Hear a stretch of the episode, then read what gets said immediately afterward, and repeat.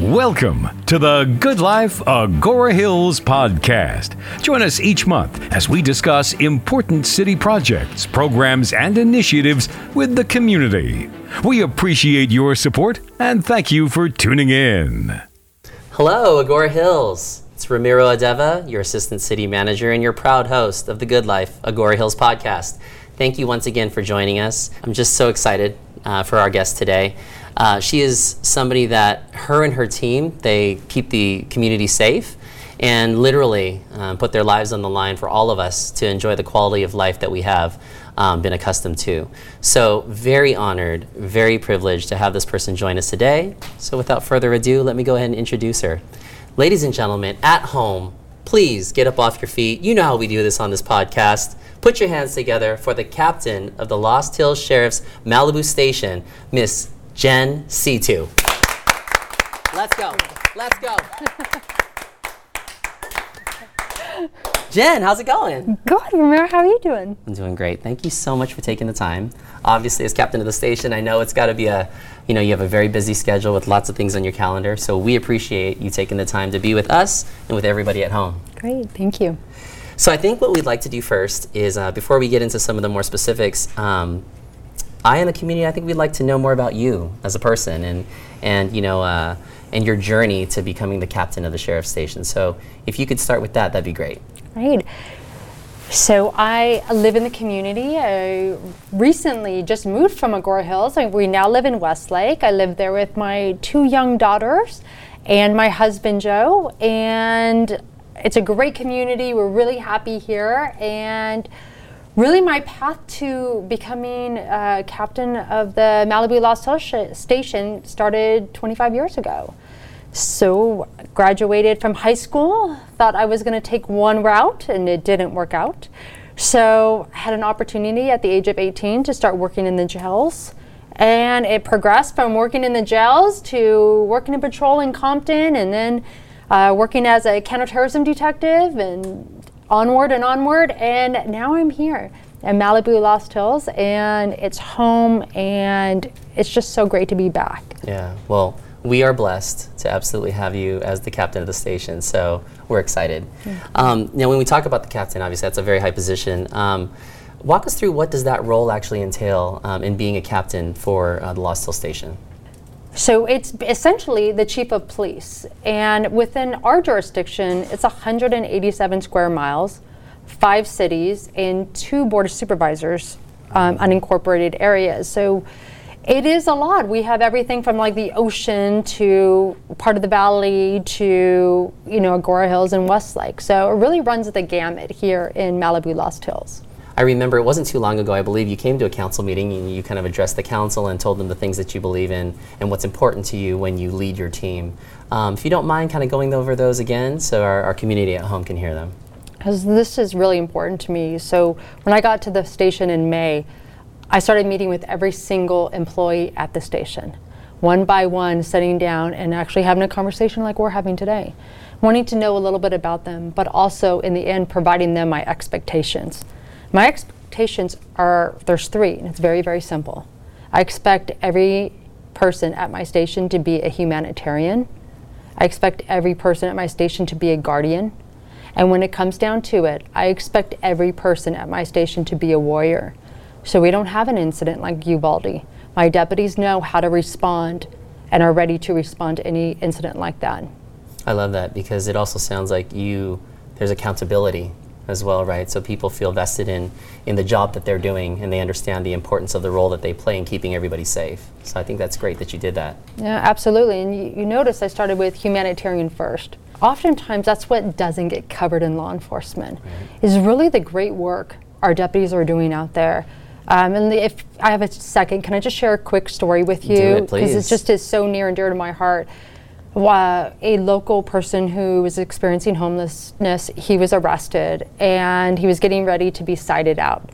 And his clothes were soiled. And so he didn't have any clothes to wear. And one of my deputies called a local nonprofit and actually got him whole new shirt, pants, shoes, socks, everything before he went out that door. And it just goes to show you just the humanitarian side of law enforcement. But this is what is not seen. Mm-hmm. You know, stuff that is seen, it's very public, publicized, and it's usually when, you know, we do something wrong. Right. But that's far and few between. It's really the day to day acts of kindness and really our deputies going out and being guardians of this community that is really what the deputies are doing day in and day out. Yeah, and we see that, and I think we feel it as a community that protection for the people and, and recognizing them as, as, as fellow people, right? And that is all of our duties to kind of help one another when we're in need. I think that's so, that's, I love that story, so thank you for sharing that with us. So we have an event, as you know, it's called the Mayor's Table, and we have it every month. Uh, you know, Mayor Deborah Klein Lopez has been um, having these every month, and we were fortunate and blessed enough to have you at one of our more recent uh, Mayor's Tables. Um, what I'd like to do is, you know, even though there was a great turnout there, uh, I'd like to go through some of the questions. I took notes um, during that time. And for anybody in the community that w- didn't happen to be able to get to the event, um, I thought it'd be good if we kind of went through them now so that we can, you know, go through those again and the community can hear those answers that um, everybody there present was able to hear. Absolutely. So uh, one of the questions that was raised um, had to do with sort of overall safety and the way it's looking in, in the community. Um, and I think that, uh, you know, uh, and correct me if I'm wrong, but in general, generally speaking, I think that we continue to be one of the safest areas around. Um, there was a comment, I think, that was made uh, at the mayor's table where uh, you know the the number of burglaries and or robberies and there is a difference i'll ask you to explain that too uh, those experienced a little uptick in more recent history um, so can you maybe start with you know again making the distinction clear between what a burglary and a robbery is and then maybe give some of your thoughts as to why that uptick might have happened.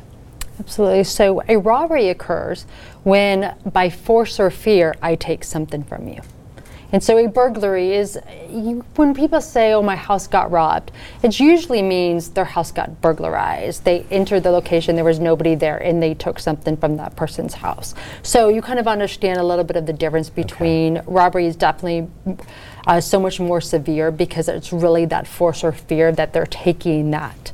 Okay. Um, and let's talk about some of the burglaries in our mm-hmm. community. So recently, we, and that's one thing that we have had an uptick is, is burglaries. And I had my crime analyst pull stats for me because I wanted to understand what do these numbers mean? What's behind this, these numbers?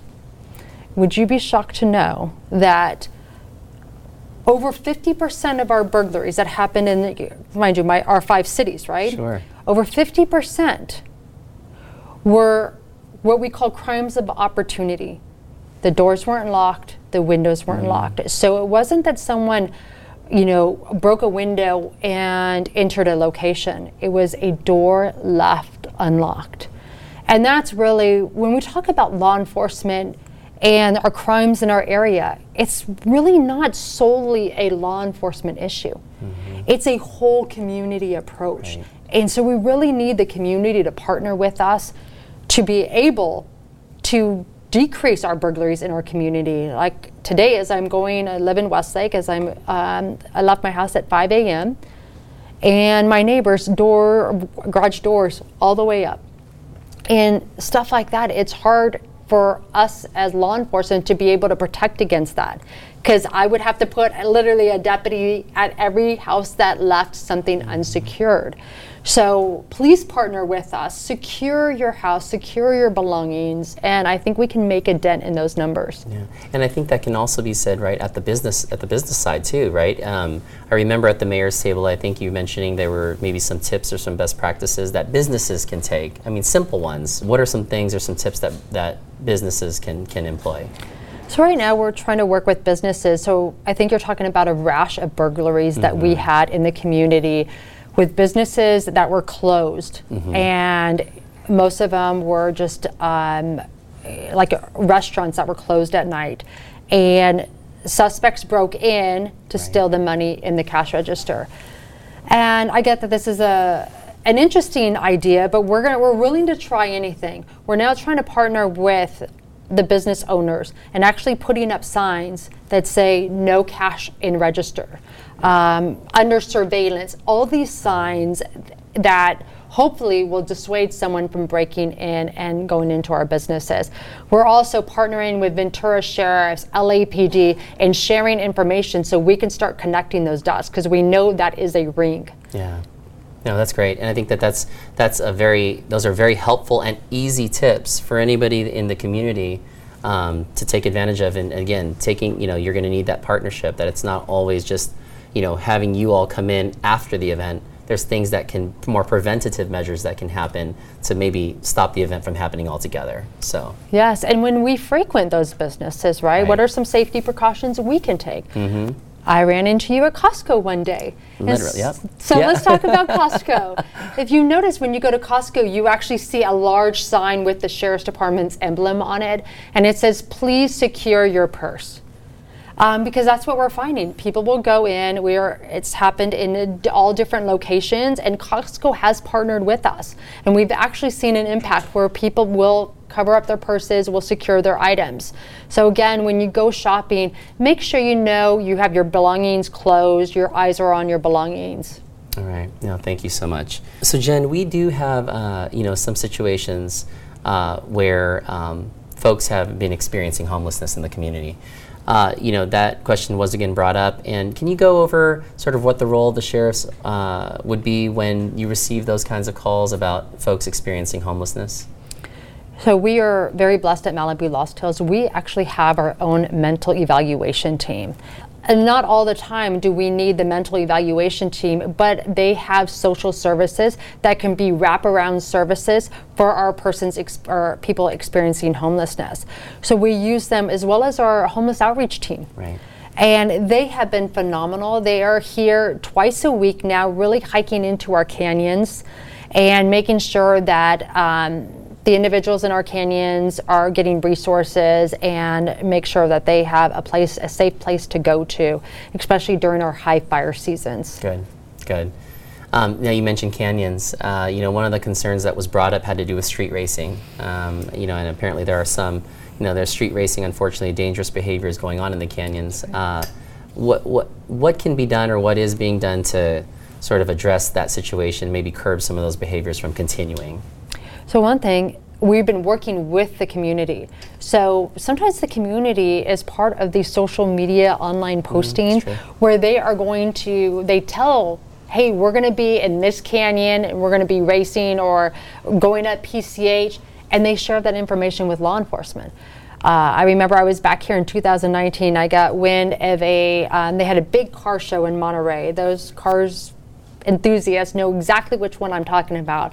And they were going to go through PCH. We got information they're going to go through PCH and shut down PCH and for like I think it was like 50 different cars going up to Monterey. We got information and they met at a certain location in Malibu and we were there to greet them with tow trucks and our motor deputies. And our motor deputies escorted them out of our community at 30 miles an hour.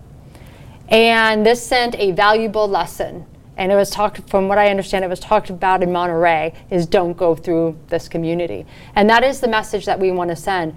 Don't come to our community and race. You're welcome to our community to enjoy the beauties that it offers, but do not jeopardize the safety of our community. So we're really looking to partner with the community.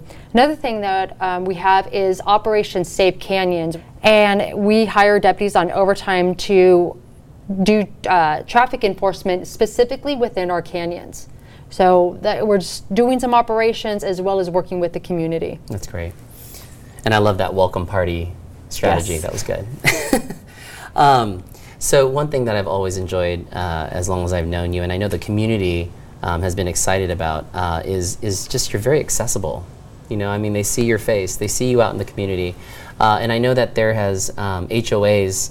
Uh, have expressed uh, wanting to reach out maybe and have you visit them and maybe come to a meeting here and there.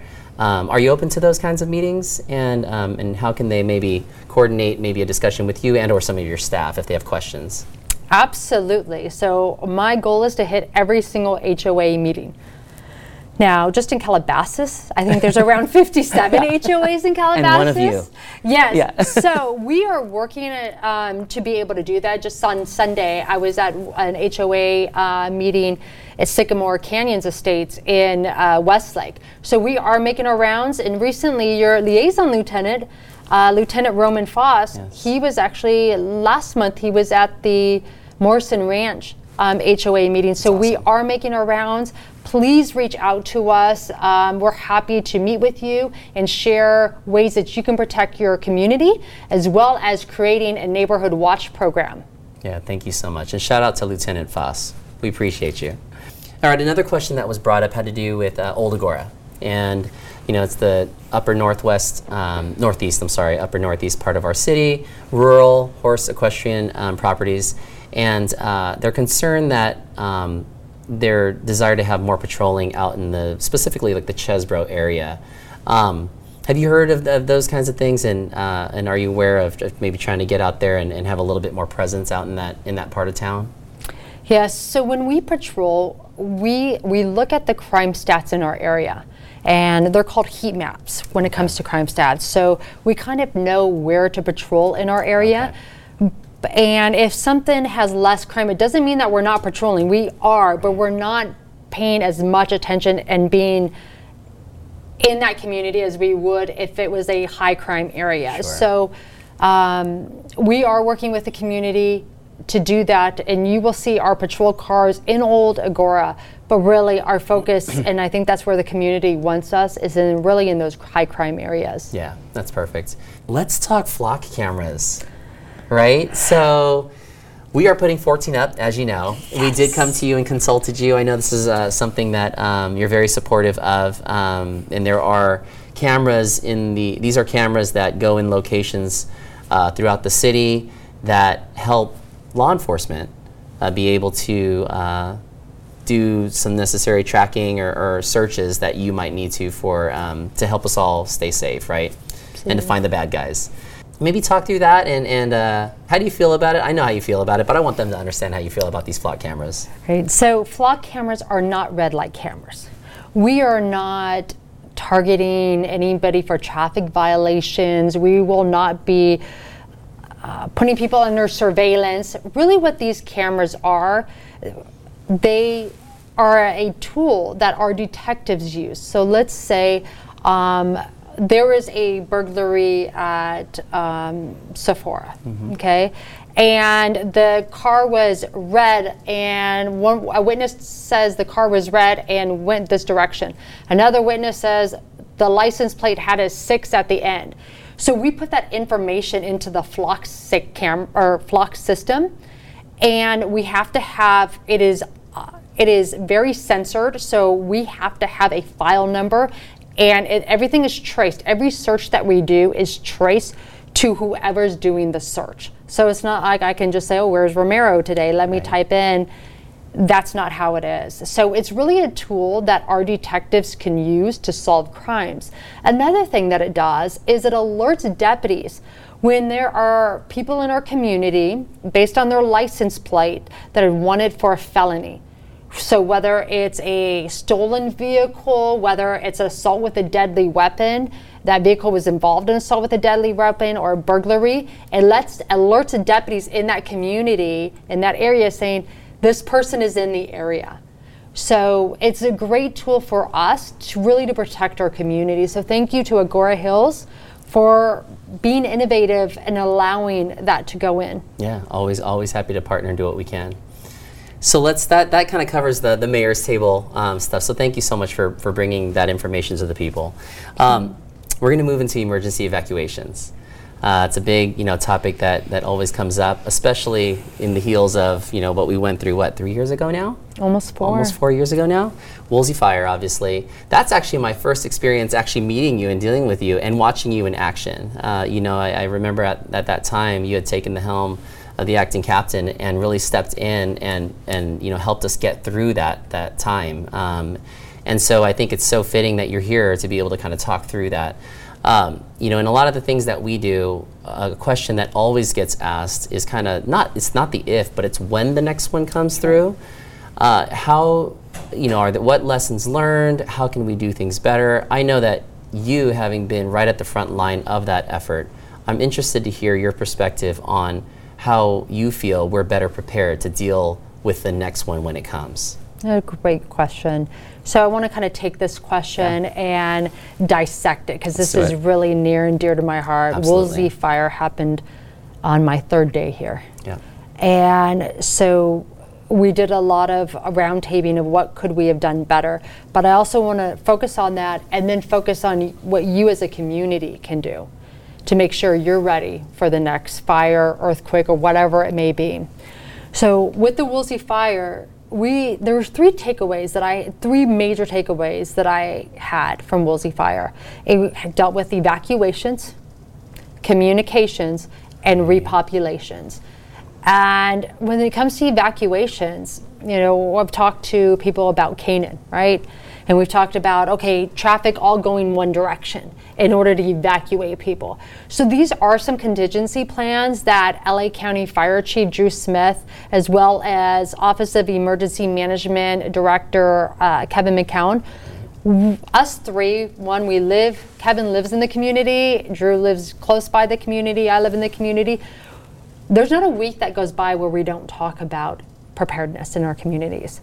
And so we are prepared for the next for the next um, disaster. What the community needs, needs to understand is evacuate. When we say evacuate, evacuate early.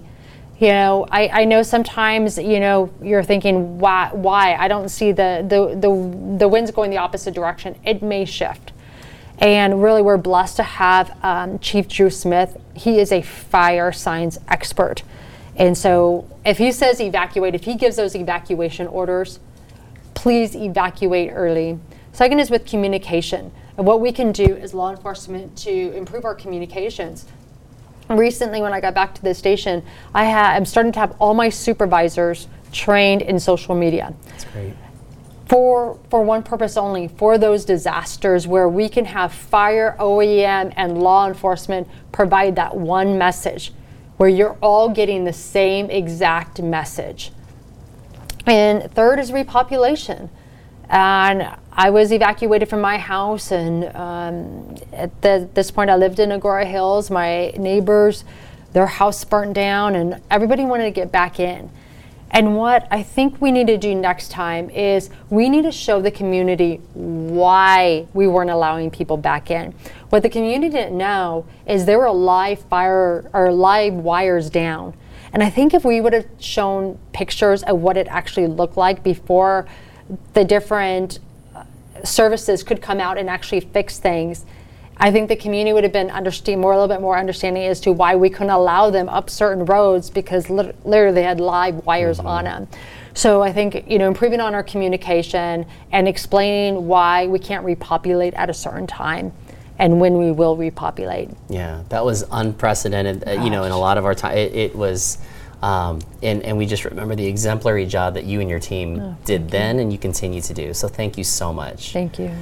This next one's a tough subject as well active shooting threats. Uh, you know, I'm a parent, I have three kids of my own. And, uh, you know, obviously with the more recent history of Uvalde and what happened over there, it rocks your world, it, you know, and um, it makes us all kind of kind of pause and, and hold our loved ones a little tighter. Um, and then it causes us to ask these same questions that we seem to always be asking every time something like this happens. You know, what what can we do to to prevent the next one? And I know there isn't a guarantee on you know there isn't a hundred percent answer to that, but what can we or what have we begun to do in order to try and increase our the safety of our, our children in our schools. Um, I know that, that you're very much involved in our local community schools. Um, so if you can go into a little bit of that, we'd greatly appreciate it. Absolutely. So first of all, we're so blessed to have Dr. Stepenosky as our superintendent of the Las Virgenes School District. And I say that um, I've known him for many years, and really, I met him back when I worked counterterrorism uh.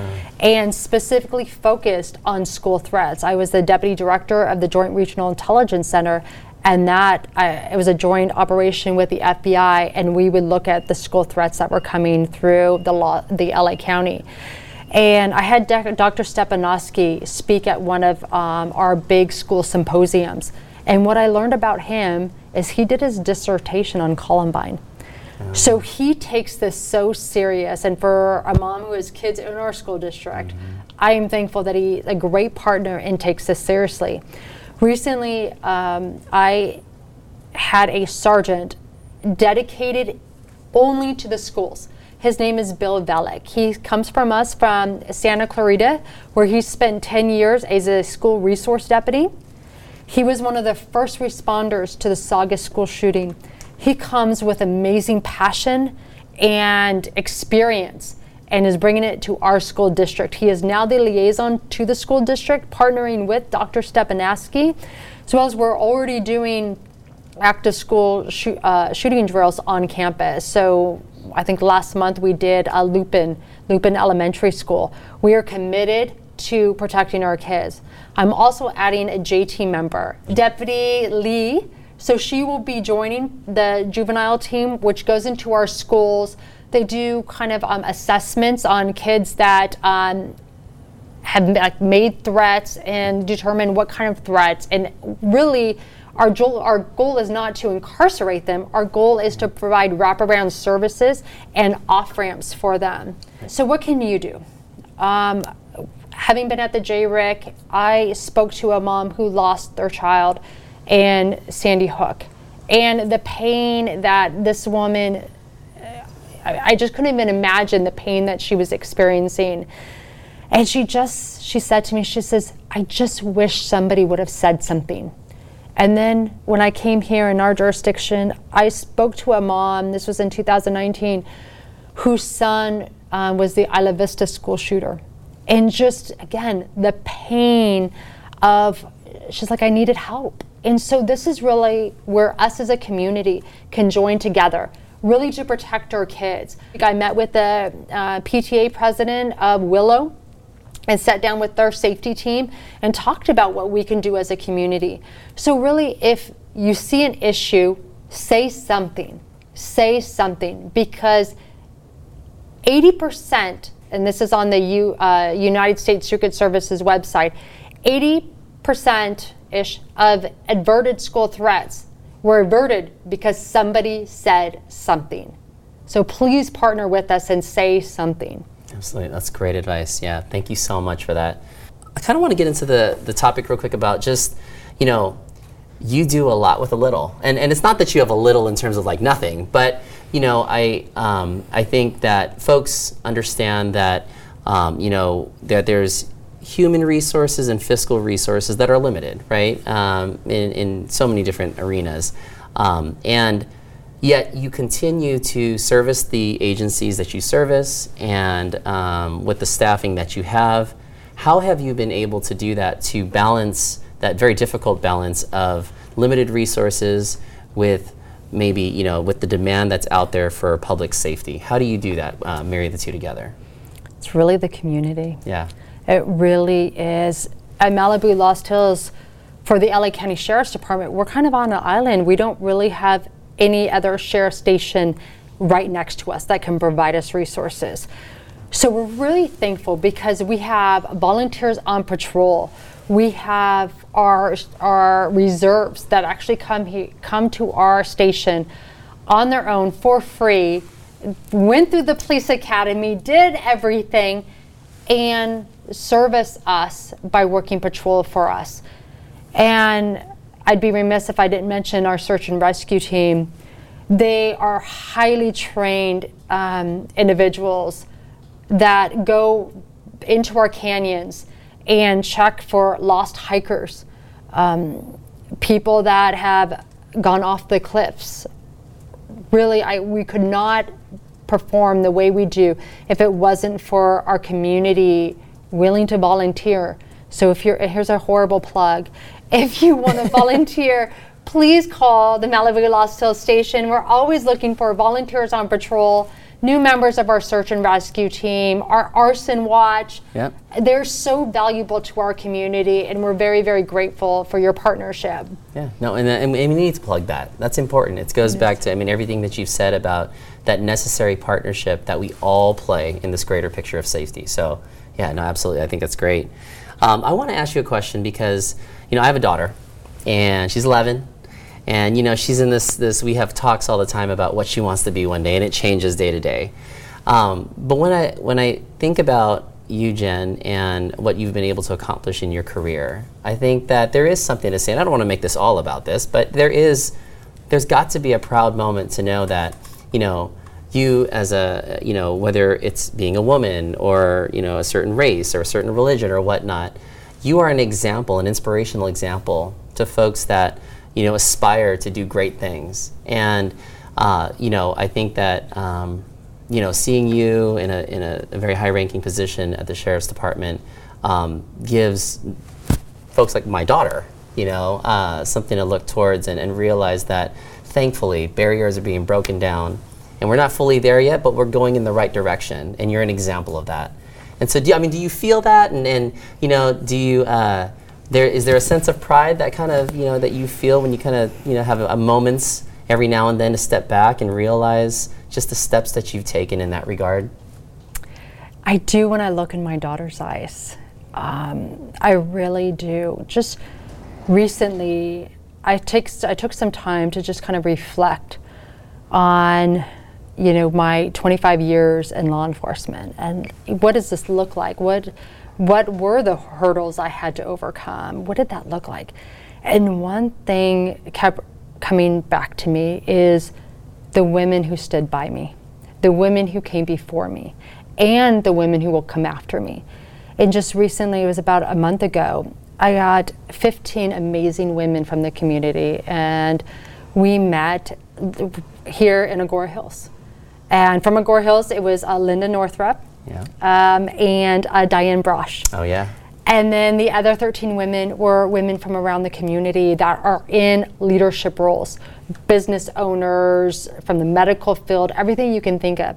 We brought these 15 women together and we just had an afternoon together. We just had this really neat connection, and it was really about women empowering other women.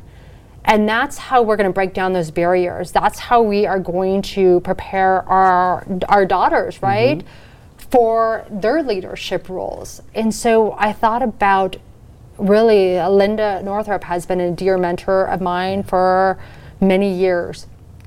And I thought about how she's poured into me and being able to call her and ask her any question I wanted and knowing that I was in a safe place to ask that question and I knew I was going to get sound sound advice from her. And to now it's my turn to pay it forward. So looking into my daughter's eyes, looking into the kids at school that come over to the house or etc. It's my time to pay it forward. And I encourage you all you women out there, look for ways where we can groom and encourage the next generation. So thank you for uh, I love your daughter just yeah look that's awesome that Yeah. you're a dad that um, encourages his daughter to be that next generation leader Yeah, no, we appreciate it. And thank you for being that example. I want to thank our amazing crew who always makes us look wonderful when we do these and makes you look wonderful when we do these. Um, I want to thank you at home, you in your cars, all of you for tuning in. You are the reason why we do this platform to bring you the answers to the questions that you want to know about and to bring you information that's most important to you. So we thank you so much for continuing to join us each and every episode. And last but not least, I absolutely want to thank you, Jen Seeto, for taking the time out of your busy day to spend with us. And uh, just can't thank you enough. So thank you for all you do. thank you And with that, ladies and gentlemen, until we see you next time, keep living the good life. In agoura hills Join us for our next episode of The Good Life Agoura Hills podcast, where we'll sit down with Danielle Borja, the president and CEO of the Greater Conejo Valley Chamber of Commerce, and discuss upcoming events, initiatives, and partnerships.